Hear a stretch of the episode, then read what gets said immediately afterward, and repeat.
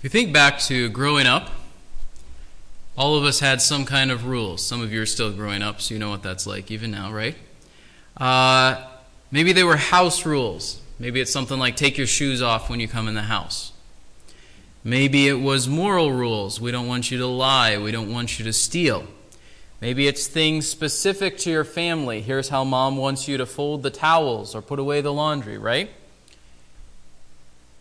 These are all things that are specific to a particular household, that collection of those things, right?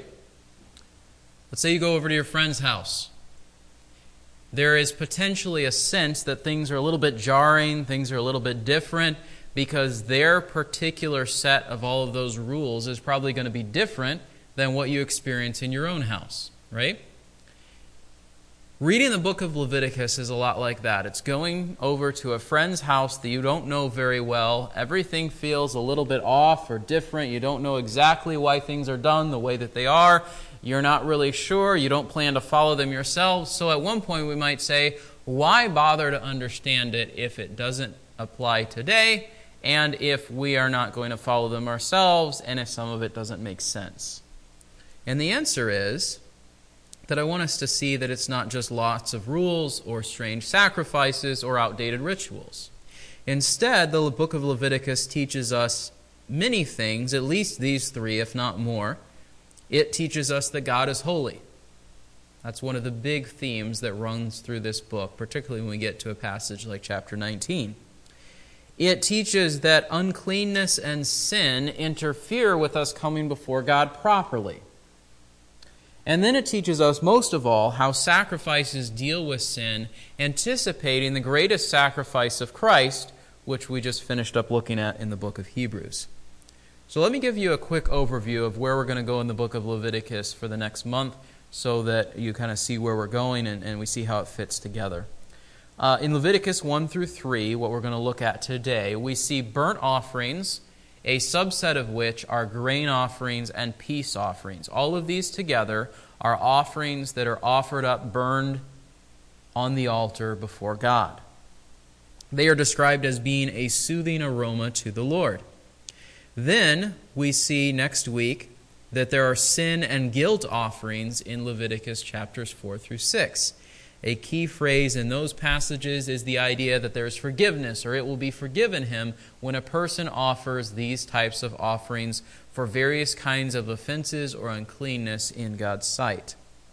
Then the next week, two weeks from today, we'll look at Leviticus 6 and 7 about how the priests were supposed to handle the various offerings that God had given them. And you say, well, why does that matter?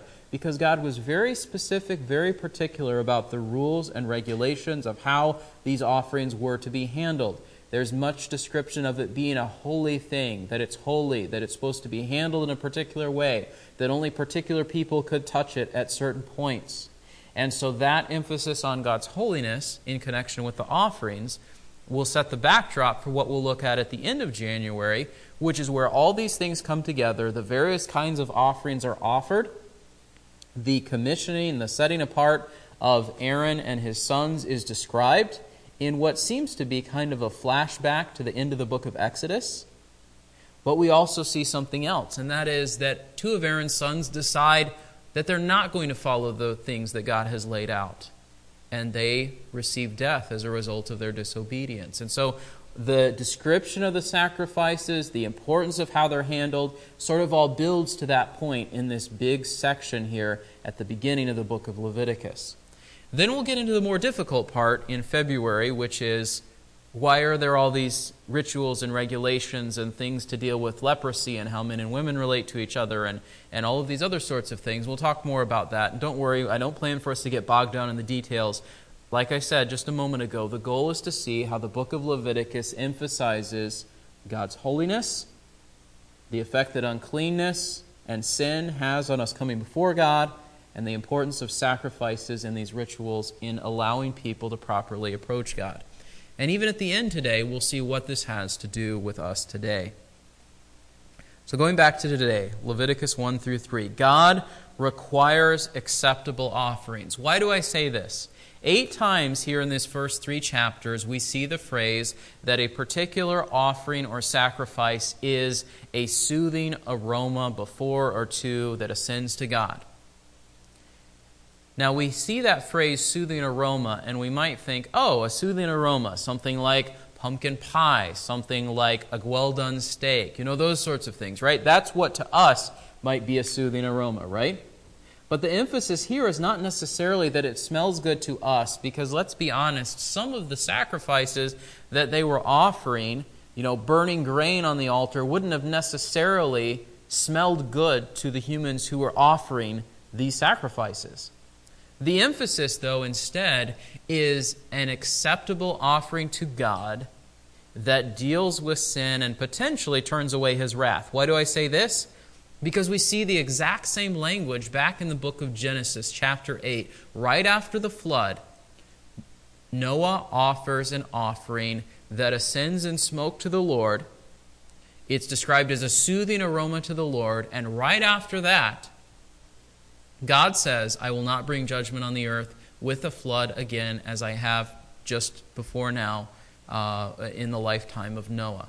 And so I think with that background and also similar things we see later in the Old Testament, I think the emphasis here in the first three chapters is the offering needs to be acceptable to God. Not because God is an angry deity that just, you know, you got to get on his good side, so you got to give him the stuff that he wants but rather because he is in fact God, and there is in fact sin, and this is the way that he said he should be approached to the people of Israel.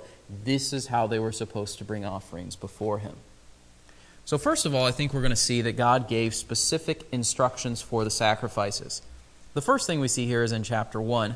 We're just going to kind of work our way through the chapters in order. God required a perfect and a clean sacrifice. Let me give you some examples of this. First of all, we see in verse 3, in verse 10, and then again in chapter 3, that the offering, the animal that they brought for the offering, was supposed to be without defect.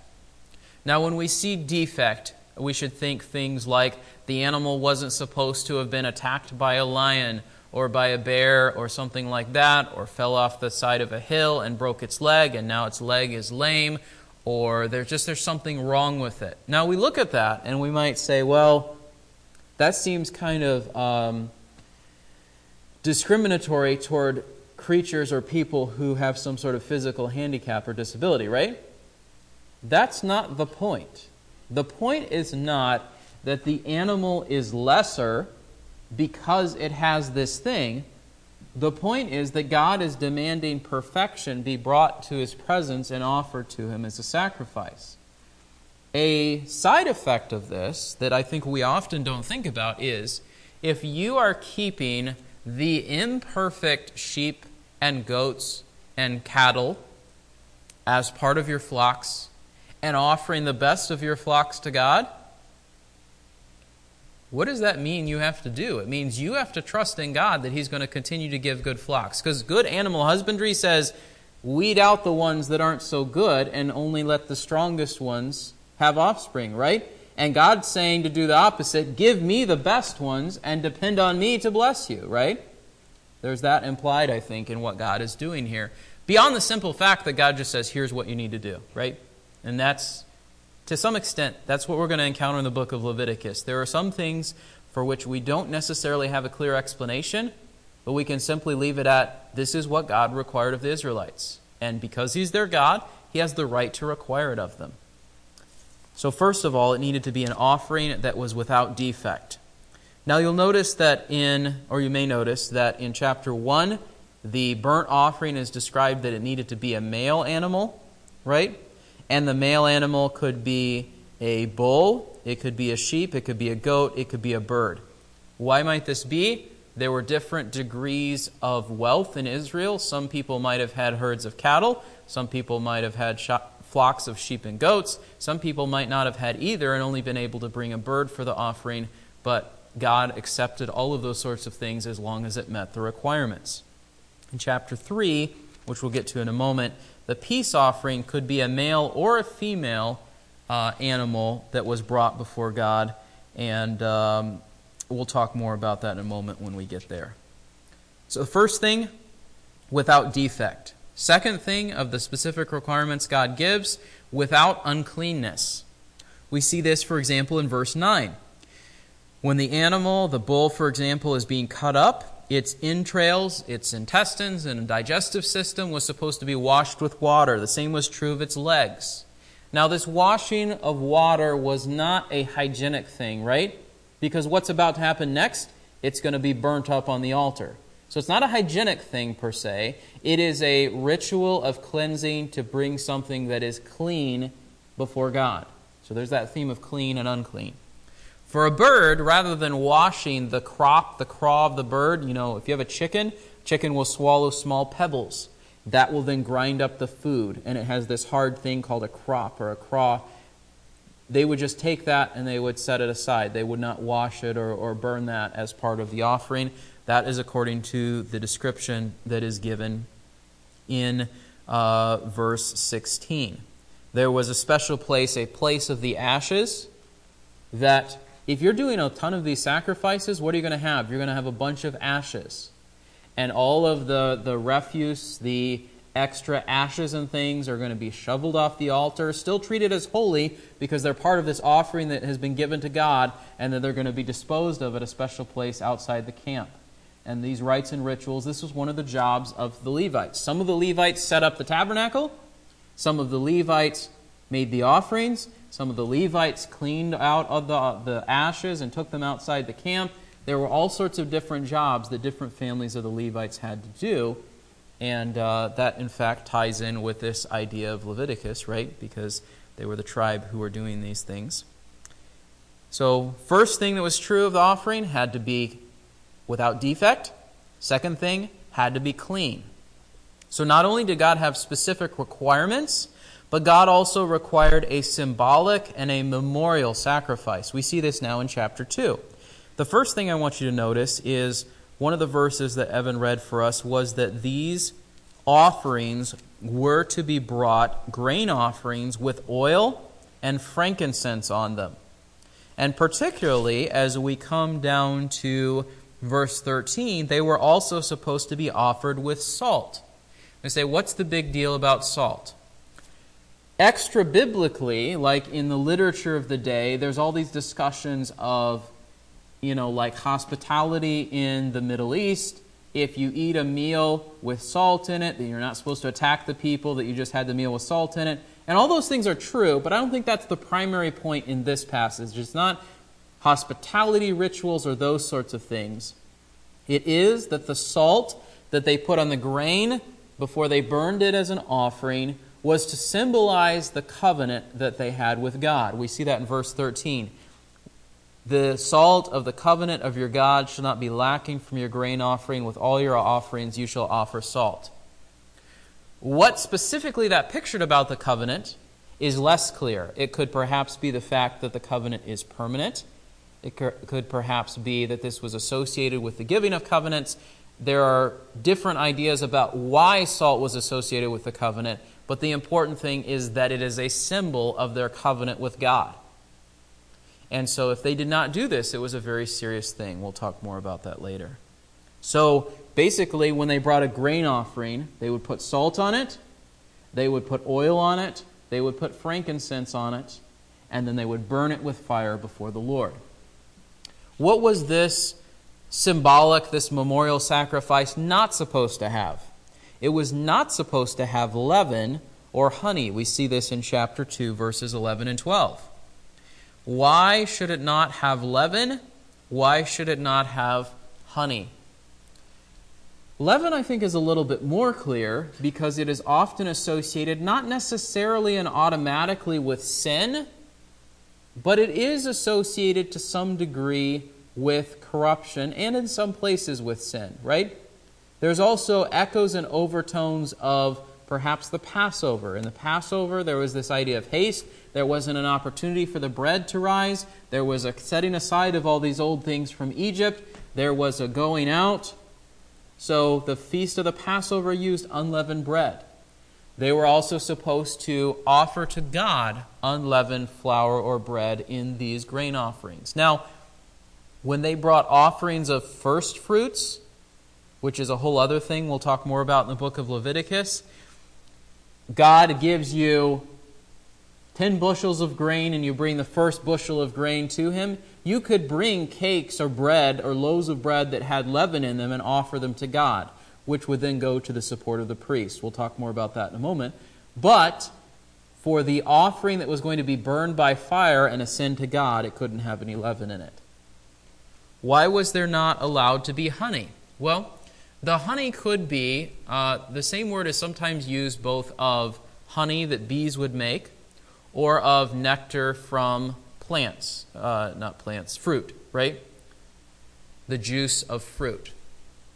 Now, there are some people who've said, well, the point of this is like leaven, leaven is associated with fermentation, so that's bad, and the juice of, of uh, fruit is associated with fermentation, so that's bad.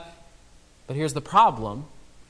Later on, we see that wine is allowed to be poured out as an offering before God. So I think we have to be careful as we put all of these things together and not jump to conclusions. So the short answer would be this is one of those things where, to the extent that I have studied the book of Leviticus to this point, there's not a clear answer as to why God said, You can't offer me honey as a burnt offering. This is where it rubs us the wrong way. Why? Because we want a reason for it, right? Why can't I do that thing? And I'll take you back to what I said a few moments ago. God was the God of the Israelites. God had the right to say to the Israelites, You're not going to do this thing because it's associated with pagan worship practices. Or he has the right just to say, You're not going to do this thing, and maybe later on they realize that it's associated with pagan worship practices, or maybe they don't. They're simply obeying God because he's their God, and this is what he requires of them. And so there are some things that I think we can answer about the why that God made them do something, and there are other things where there are many ideas but no clear answer, and sometimes we just have to say, this is what God required of his people. So, God had specific instructions no defects, no uncleanness. It's supposed to be a symbolic and a memorial sacrifice. Quick aside when it says a symbolic and a memorial sacrifice, is there any significance to that when we come over to the New Testament, particularly when we think about the Lord's table? There is association with bread and memorial and Jesus and all those sorts of things. I think there's implications and, and parallels between those pictures that we don't want to miss when we come to the Lord's table. Even though they're not the exact same thing, what was happening here anticipated what happens now. We too have a memorial that is required of us we too have something that God requires of us. We'll talk more about that at the end here. I think another point, especially that we see from chapter 3, is that God required the best parts and the life of the sacrifice. Why do I say the best parts? Well, there was that those couple of verses that Evan read where at the end of verse 16 it says all fat is the Lord's. Well, that takes us back to uh, in chapter 3, verse 3. The peace offering was supposed to involve the fat around the, the stomach area, the fat that's around the kidneys, the fat that's around the liver. All of this fat that is in the animal, around all of its organs, was supposed to be burnt up as an offering to God. Why? So there's an emphasis for health reasons in our day about having lean meat sometimes, right? But if you've ever had a steak it, or a hamburger, it needs a certain percentage of fat to taste really good, right? That holds the flavor. When you look at what God is requiring of them, He is requiring of them the best parts of the animal that's being offered. What happens later on, for example, with the judge, um, there's uh, Eli in the books of Samuel.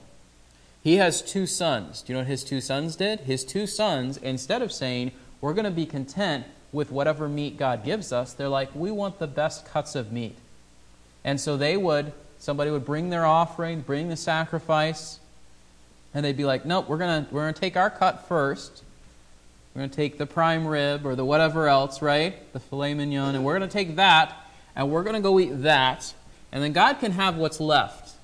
That's backwards of what this passage is saying. This passage is saying, give God the best part of the animal, and He's still going to provide for you, but the best part belongs to God. What's the significance then of the blood? Blood is associated with the life of the animal. So, for uh, meat to be kosher for a Jewish person, the blood has to be drained out of it in a particular way, right? And that's because they're very serious, even today, about not following this prohibition against eating blood. Why were they not supposed to eat the blood? Well, blood in Leviticus is associated with cleansing, with atonement, with dealing with sin, right? So, for example, we see in chapter 1 and verse 5 the priest shall offer up the blood and sprinkle it on the altar. We see the same thing in verse 11. We see this in a number of places throughout these three chapters that the blood is either poured out or sprinkled on the altar. That should remind us of something from the book of Exodus, which is when the Israelites were about to come before God and God was going to meet with them at Mount Sinai, what happened? Moses sprinkles the blood of the sacrifices on the people to cleanse them, to prepare them to meet God. So here's the basic picture blood represents life, Life is given as a covering, a temporary cleansing for sin, which looks to the final and perfect and complete sacrifice of Christ that is a permanent covering for sin for those who come to God through Jesus Christ. And so, why did God not want them to eat the blood? Because they were profaning and making light of this thing that was precious, anticipating what is most precious, the blood of Jesus and his sacrifice. And there's probably also elements of the fact that pagan religious ceremonies involved all sorts of things that were done with the blood of the animal in gross and perverse ways, and God didn't want them associated with any of that. But that was more secondary. The main point was blood is life, is given for cleansing and covering and dealing with sin, so don't make light of it. It's not for you, it's for God. So God gives all of these requirements no defects, no uncleanness, with salt and oil and frankincense, without leaven or honey for the grain offerings. Give me the fat, give me the blood. It's not for you, it's for me. What was God accomplishing by the sacrifices? Well, an obvious one that maybe is not as obvious if we, if we haven't sat down and thought about it, is chapter 2, verse 3 says this The remainder of the grain offering belongs to Aaron and his sons, a thing most holy. Verse 10 The remainder of the grain offering belongs to Aaron and his sons, a thing most holy. So a portion of it, a handful of it, is offered up to God on the altar, burned with fire, is gone, except for the ashes, right? But what is left becomes food for Aaron and the rest of the priests the Levites were not going to have um, large portions of land in the land of Israel. It seems that there was some degree of flocks and herds that they were allowed to pasture on other lands, right, of, of other tribes. And they had specific cities in the land in which they could live, but they didn't have big open fields of land to grow grain. So, what does God do to provide for them? The offerings that the people bring to God, some portion of that it becomes the provision for the priest, and so God takes care of them and meets their needs in that way.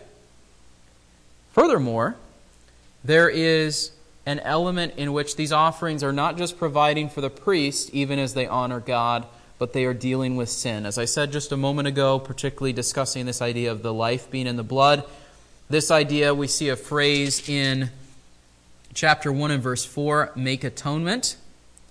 Uh, this idea is going to be throughout the rest of the book of Leviticus. There is an atonement, there is a covering of sin that is accomplished by the bringing of these sacrifices to God. So God had all these rules for the sacrifices. God's accomplishing specific things with the sacrifices. What does that have to do with you and me? Well, I think it's important for us to recognize that we are no longer to bring these sacrifices to God. For a couple of reasons. One of those reasons is, to my knowledge, none of us are Israelites, and so we're not obligated to do it because we're not part of the group that God required to do this. More importantly, even if we were, we are not to bring these sacrifices before God because, as we just got done looking through in the book of Hebrews, Jesus fulfilled all of these rules and regulations and requirements in a way that means that we are freed from following the law that was given through Moses to the people of Israel, and instead, we are held to what the Bible speaks of as the law of Christ. This is important to keep in mind because there are some people who say, if I'm not under the law of the Old Testament, I can do whatever I want. And that's not what Scripture teaches. Take, for example, what Paul says in the book of Romans. The fact that you've been freed from obedience to sin doesn't mean that you can do whatever you want and go back to sin, right? If you're freed from sin, you have an obligation to something, to someone else. You were slaves of sin, now you're slaves of righteousness. The law showed you your sinfulness because you couldn't keep it, and the law of Christ upholds what God has required and expected of people from the very beginning to love God with all of our being, and to love our neighbor as ourselves. Jesus said this is the first and greatest commandment, which will not pass away. What then does this look like? It looks like, for example, in Ephesians chapter 5 and verse 2, Paul says this Speaking of Christ's sacrifice, he says, Therefore, be imitators of God as beloved children, and walk in love, just as Christ also loved you and gave himself up for us, an offering and a sacrifice to God as a fragrant aroma. Does that have more significance now, having just seen in Leviticus 1 to 3, fragrant aroma to God? Christ is the final and full burnt offering in our place. So, what then are we supposed to do? Ephesians 5 says, Walk in love even as Christ loved us. So, that's one of the ways that it looks like for us to live in light of what Jesus has done in fulfillment of what Leviticus 1 to 3 talks about. A second example of this, I think, is seen in 2 Corinthians chapter 9. 2 Corinthians chapter 9 verse 7, a verse that in Sunday school you might have memorized. Each one must do just as he has purposed in his heart, not grudgingly or under compulsion, for God loves a cheerful giver. And I would link that with Paul's words in Philippians chapter 4, verse 18, where he said this I have received everything in full and have an abundance. I am amply supplied, having received from Epaphroditus what you have sent, a fragrant aroma, an acceptable sacrifice, well pleasing to God. So there is a degree to which giving to meet the needs of fellow churches and fellow church members is a fulfillment of what God expects of us in connection and, and all of the things associated with Leviticus 1 to 3. In 2 Corinthians 9, Paul was talking about the offering he was giving, he was collecting for other churches in need. And in Philippians 4, he was talking about how the Philippians had met his own personal need, right?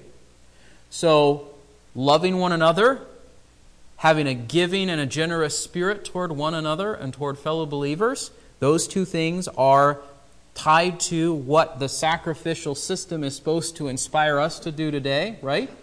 And then the third thing, and perhaps the most important thing, uh, is seen in a familiar, couple of familiar passages Romans chapter 12, verses 1 and 2, and then also what we just finished looking at in the book of Hebrews. So let me read for you Romans 12, 1 and 2. Therefore, I urge you, brethren, by the mercies of God, to present your bodies a living and holy sacrifice, acceptable to God, which is your spiritual service of worship. And do not be conformed to this world, but be transformed by the renewing of your mind so that you may prove what the will of God is, that which is good and acceptable and perfect. And then I'll remind you of the passages in Hebrews that we just looked at in the middle of December. Hebrews chapter 12, verses 28 and 29. Therefore, since we receive a kingdom which cannot be shaken, let us show gratitude by which we may offer to God an acceptable service with reverence and awe, for our God is a consuming fire. And then Hebrews 13, 15 through 16. Through him, then, through Jesus, let us continually offer up a sacrifice of praise to God, that is the fruit of lips that give thanks to his name. And do not neglect doing good and sharing, for which with such sacrifices God is pleased. God doesn't want you to bring him an animal. God doesn't necessarily want you to bring him his bank account, although giving to meet needs in the church and supporting missionaries and all that is part of his work. God is primarily and first and foremost concerned about you bringing him yourself. So think about Hebrews 12:29. Our God is a consuming fire. Think about the picture in the Old Testament. The fire consumes the offering. Think about the fact that we are now the sacrifice in Romans chapter 12. What is Paul and the author of Hebrews, together with what we see in the book of Leviticus, calling us to do and be? To be an offering, a sacrifice of all of who we are and what we possess, given to God to be freely consumed by Him for His glory as a testimony to the work that He is doing in the world. The Israelites brought animals and were constantly reminded as they brought those animals and that grain and gave those offerings that there was sin that needed dealt with, that God was holy, that there was fire and burning and blood associated with these rituals of cleansing. That seems foreign and distant to us, but even in what we'll do here in just a few moments, we're going to look at the fact that Jesus died in the place of sinners to deal with God's wrath, to cover our sin. If we are trusting in Jesus, we have Jesus' blood having dealt with our sin, Him being the burnt offering in our place, Him being the one who has appeased God's wrath in our place.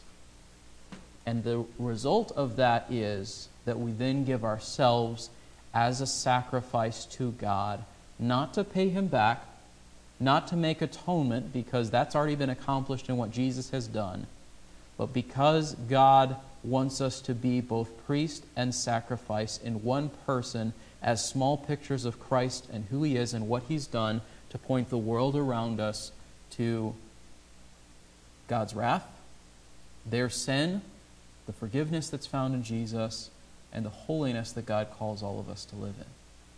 Let's pray. Dear Lord, as we have looked at these things together, may our hearts be stirred by them to see how beautifully you have put together your word.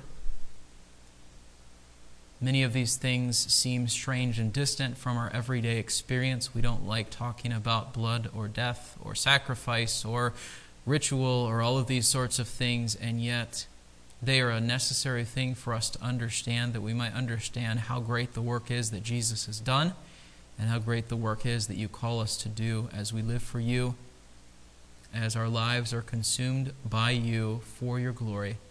We pray these things in Christ's name. Amen.